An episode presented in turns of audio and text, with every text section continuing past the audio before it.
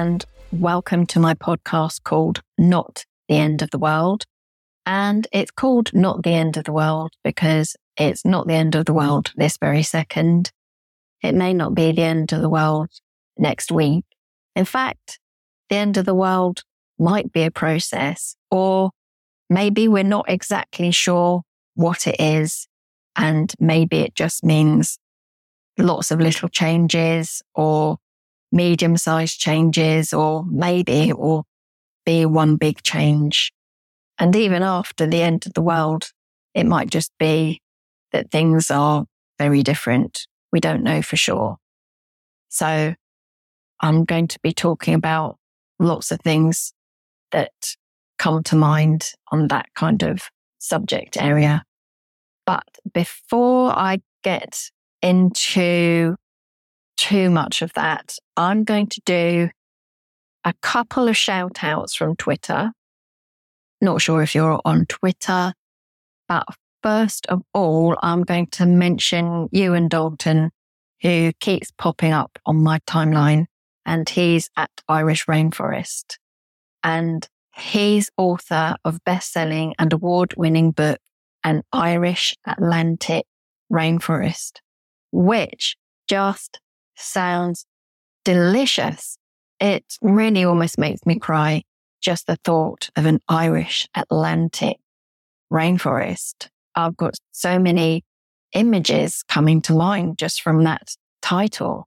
It's just so wild and oh, I can almost feel the wind and the rain and the sea. And it's so fresh and invigorating. So there he is on Twitter and he's doing loads of important communication, getting a message out there about the Irish Atlantic rainforest. And the next person I want to mention is Leo's Animal Planet, also on Twitter. He's at Leo's Animal Plan One. And Leo is a wow, a very brave child activist. And this is incredible because, you know, I've been aware of so many things since I was a child. Leo's really able to use that in a way, that negative force, and he's turning it around and become a force for good. And it looks like he's got his own podcast. So I'm just looking at his pinned tweet and it's about saving sharks. And wow, I mean, all species matter. Sharks really are just so vulnerable at the moment to all sorts of human predators, types of human predatory behaviors. So he's Leo's Animal Planet and is fighting to stop animal cruelty, which totally understand. And my view is things like animal cruelty affect all of us. If that, if it affects me, then it affects you and it affects people who are not necessarily involved in it, but it affects all of us. And it would be really good to eradicate all animal cruelty. So thanks guys for all your work. And now I'm going to mention someone called Pam on Twitter. I think it's she or he is at Baltre at B-A-L-T-R-E. And this person has a website called ddied.info forward slash ecosystem services.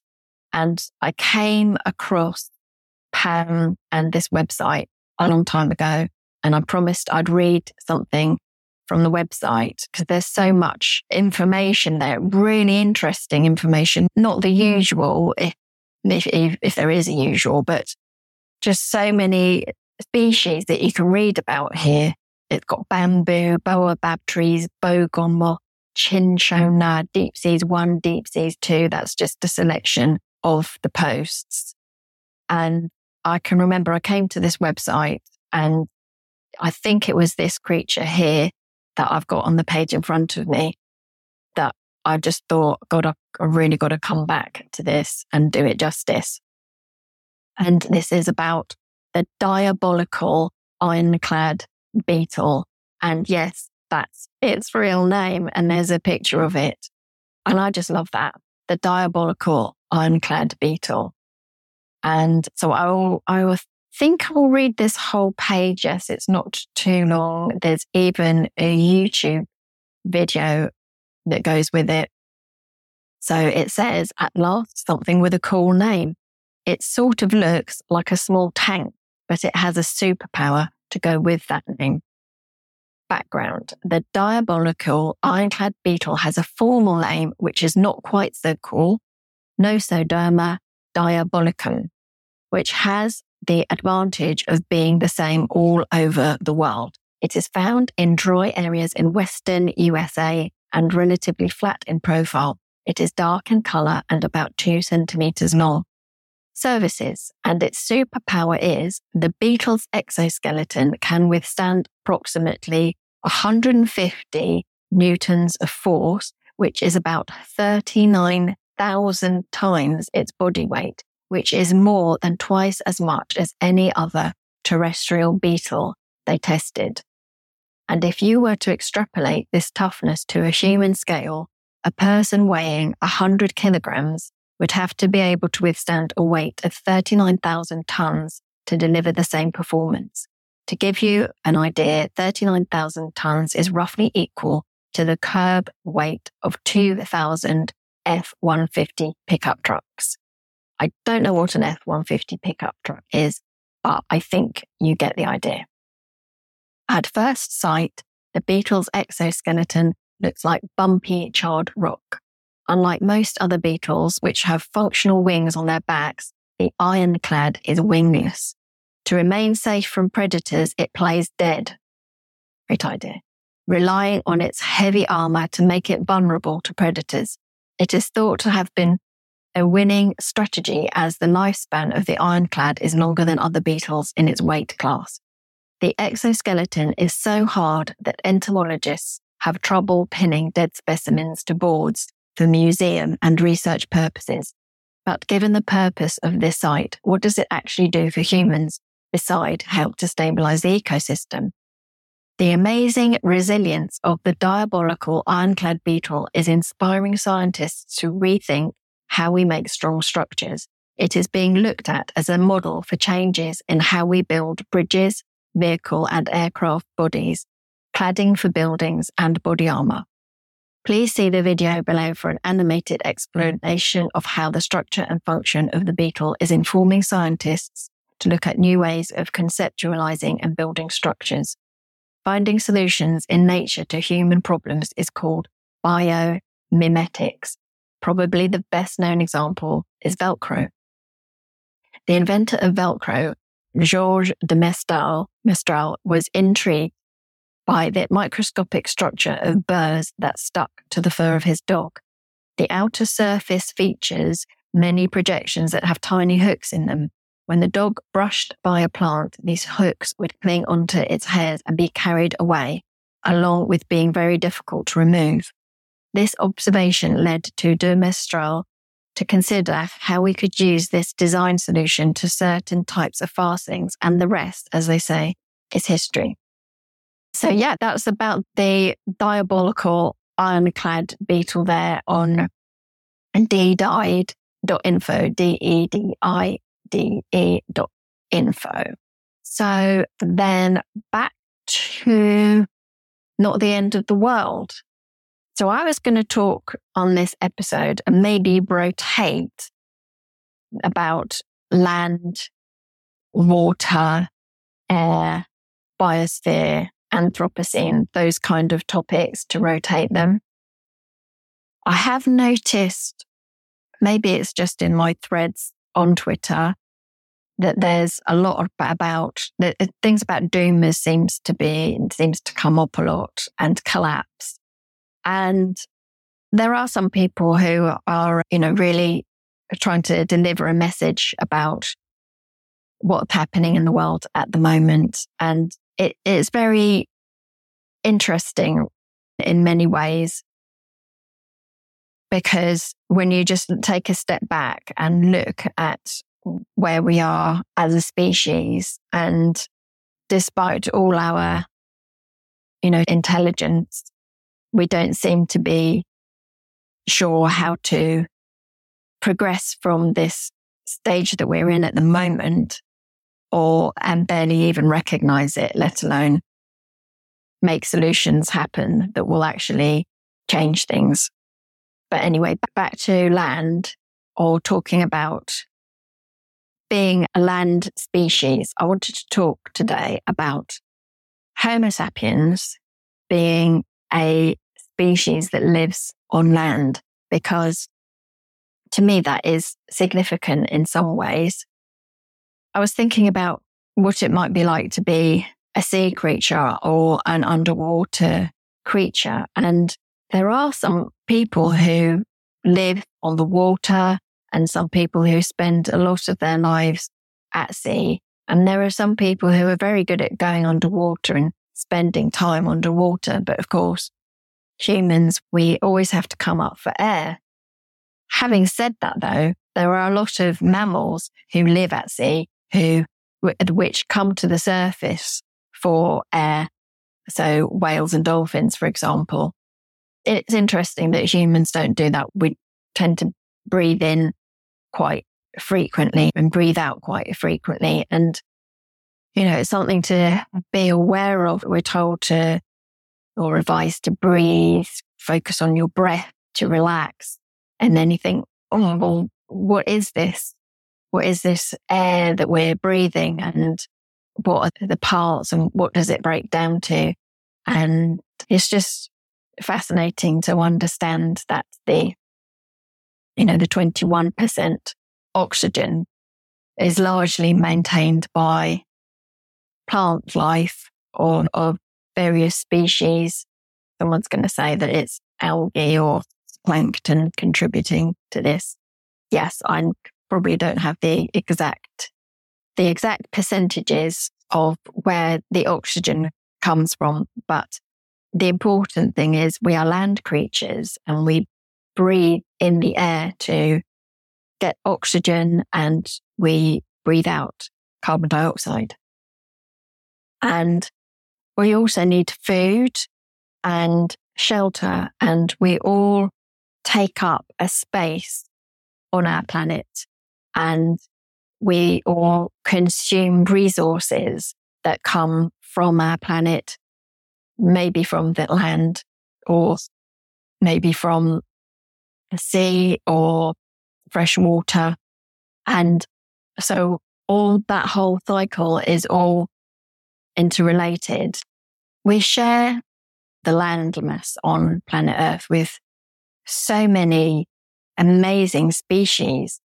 And we've also, unfortunately, lost forever a number, you know, a large number of species that will never be brought back, some of which are extinct before we even discover them. And it's the goal and the aim of millions of people, hopefully everyone, to maintain as many species as possible, whether it's plants or animals, and that is what we call the biodiversity. And that is healthy for, it's essential. It's not just healthy, it's essential for life. Because imagine if, which is what's happening, if species are gradually lost and depleted, then this affects the whole ecosystem. And although some ecosystems are able to adapt to a certain extent. Obviously, there's an end point to how much adaptation can happen and ecosystems can become unbalanced and are balanced. You could say the ecosystem that's unbalanced at the moment is humans have unbalanced the whole planetary ecosystem as a whole because we're using more resources, whatever it is, even basic resources as a whole. This is humanity as a whole on Earth's population must, the indicators show that the humans must be, as in, there is no other way of looking at it, really. Once your, once your background species extinction goes up, that is an indicator that humans are impacting on the Earth's biosphere. And some people will, I think they may be used to argue, but this, that is worth it for hum, because of human development. We think some people argue, oh, but humans have consciousness and intelligence and that, and species loss is the flip side to what humans can achieve, such as space exploration or, you know, advances in science. For me, that doesn't really equate. That doesn't really round the square, the circle. Is that the phrase? Because to me, an advanced and intelligent species would never pact the species that we share planet Earth with. And we've already lost the megafauna. We've already lost, when I say lost, that's the wrong word. We've largely been responsible for the extinction of megafauna by hunting them to, to extinction on the various land masses and also in the ocean and probably in fresh water as well. So there's an interesting phrase where that I've heard people say they, you know, they go, well, you know, I got up today. I opened the front door. I looked outside and really, yeah, it looks fine. The world's not ending. It's just completely fine. I mean, as I say, it's a process where, you know, we've lost so many species. And the problem is that trend is ongoing and it's actually accelerating. And all of the, you know, I was listening to, I caught a radio program the other day. It was, what's his name? Dude from LBC, Nick Ferrari. He was saying, you know, about protests. And by the way, I pretty much support all peaceful protest.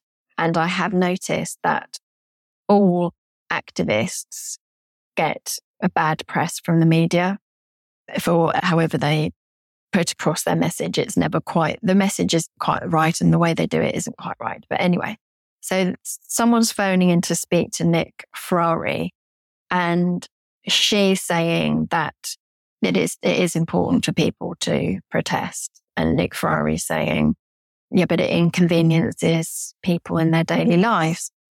And she's saying, she's still saying it's important. And then after she put the phone down, he said, well, of course, we do have these problems and we know that politicians are working on it, scientists are working on it, and ordinary people are working on it. Now, that is misinformation because what scientists are doing is just saying, just presenting data and they're finding data, presenting data and saying this is what we need to do with the data. That then falls on pretty much deaf ears. What the politicians do is they say, yes, we understand we need to make changes, and I promise you, we are making the changes in 10 years. And that has been going on for, you know, decades. And the changes required just don't happen. And the trend is for actually for more biological degradation continue, that's increasing, whereas protections overall, and I mean net protections are not keeping up with the level of degradation at all. So And then the ordinary people, well, I mean, maybe ordinary people are, are doing more. Maybe that is something that has changed. The conversation has certainly picked up to a certain extent. I mean, I can remember some time ago feeling very, even more isolated and lonely. And at least there are a lot of people really trying to get the message out there. But unfortunately, the change, there's a failure to change at the moment. The change isn't happening quick enough. So yeah, I just wanted to say that there, there really isn't any, there, are, there are no policies in place really that will make enough of a change to rectify uh, the, the trend that's happening at the moment. So yeah, so this podcast is called uh, Not the End of the World. And it, it kind of fascinates me in a way and a lot of people to be one of a number of people who are saying things as they are, saying it as it is.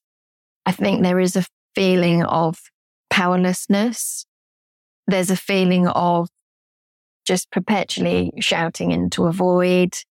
There's a feeling of inevitability I can sense from a lot of areas now of basically it's just wondering how this is going to pan out next. I've seen the word doomer more than usual, which, and if I'm just going to find this quote about what a doomer is, because I was just saw that recently. Oh. Bear with me. Hopefully I can find it. Fuck, oh, hold on. It was on my profile. Let me just go to Twitter. And It was under this guy here. I think, yeah, doomer. It's got a definition from at Collapsologista, which I haven't heard of before.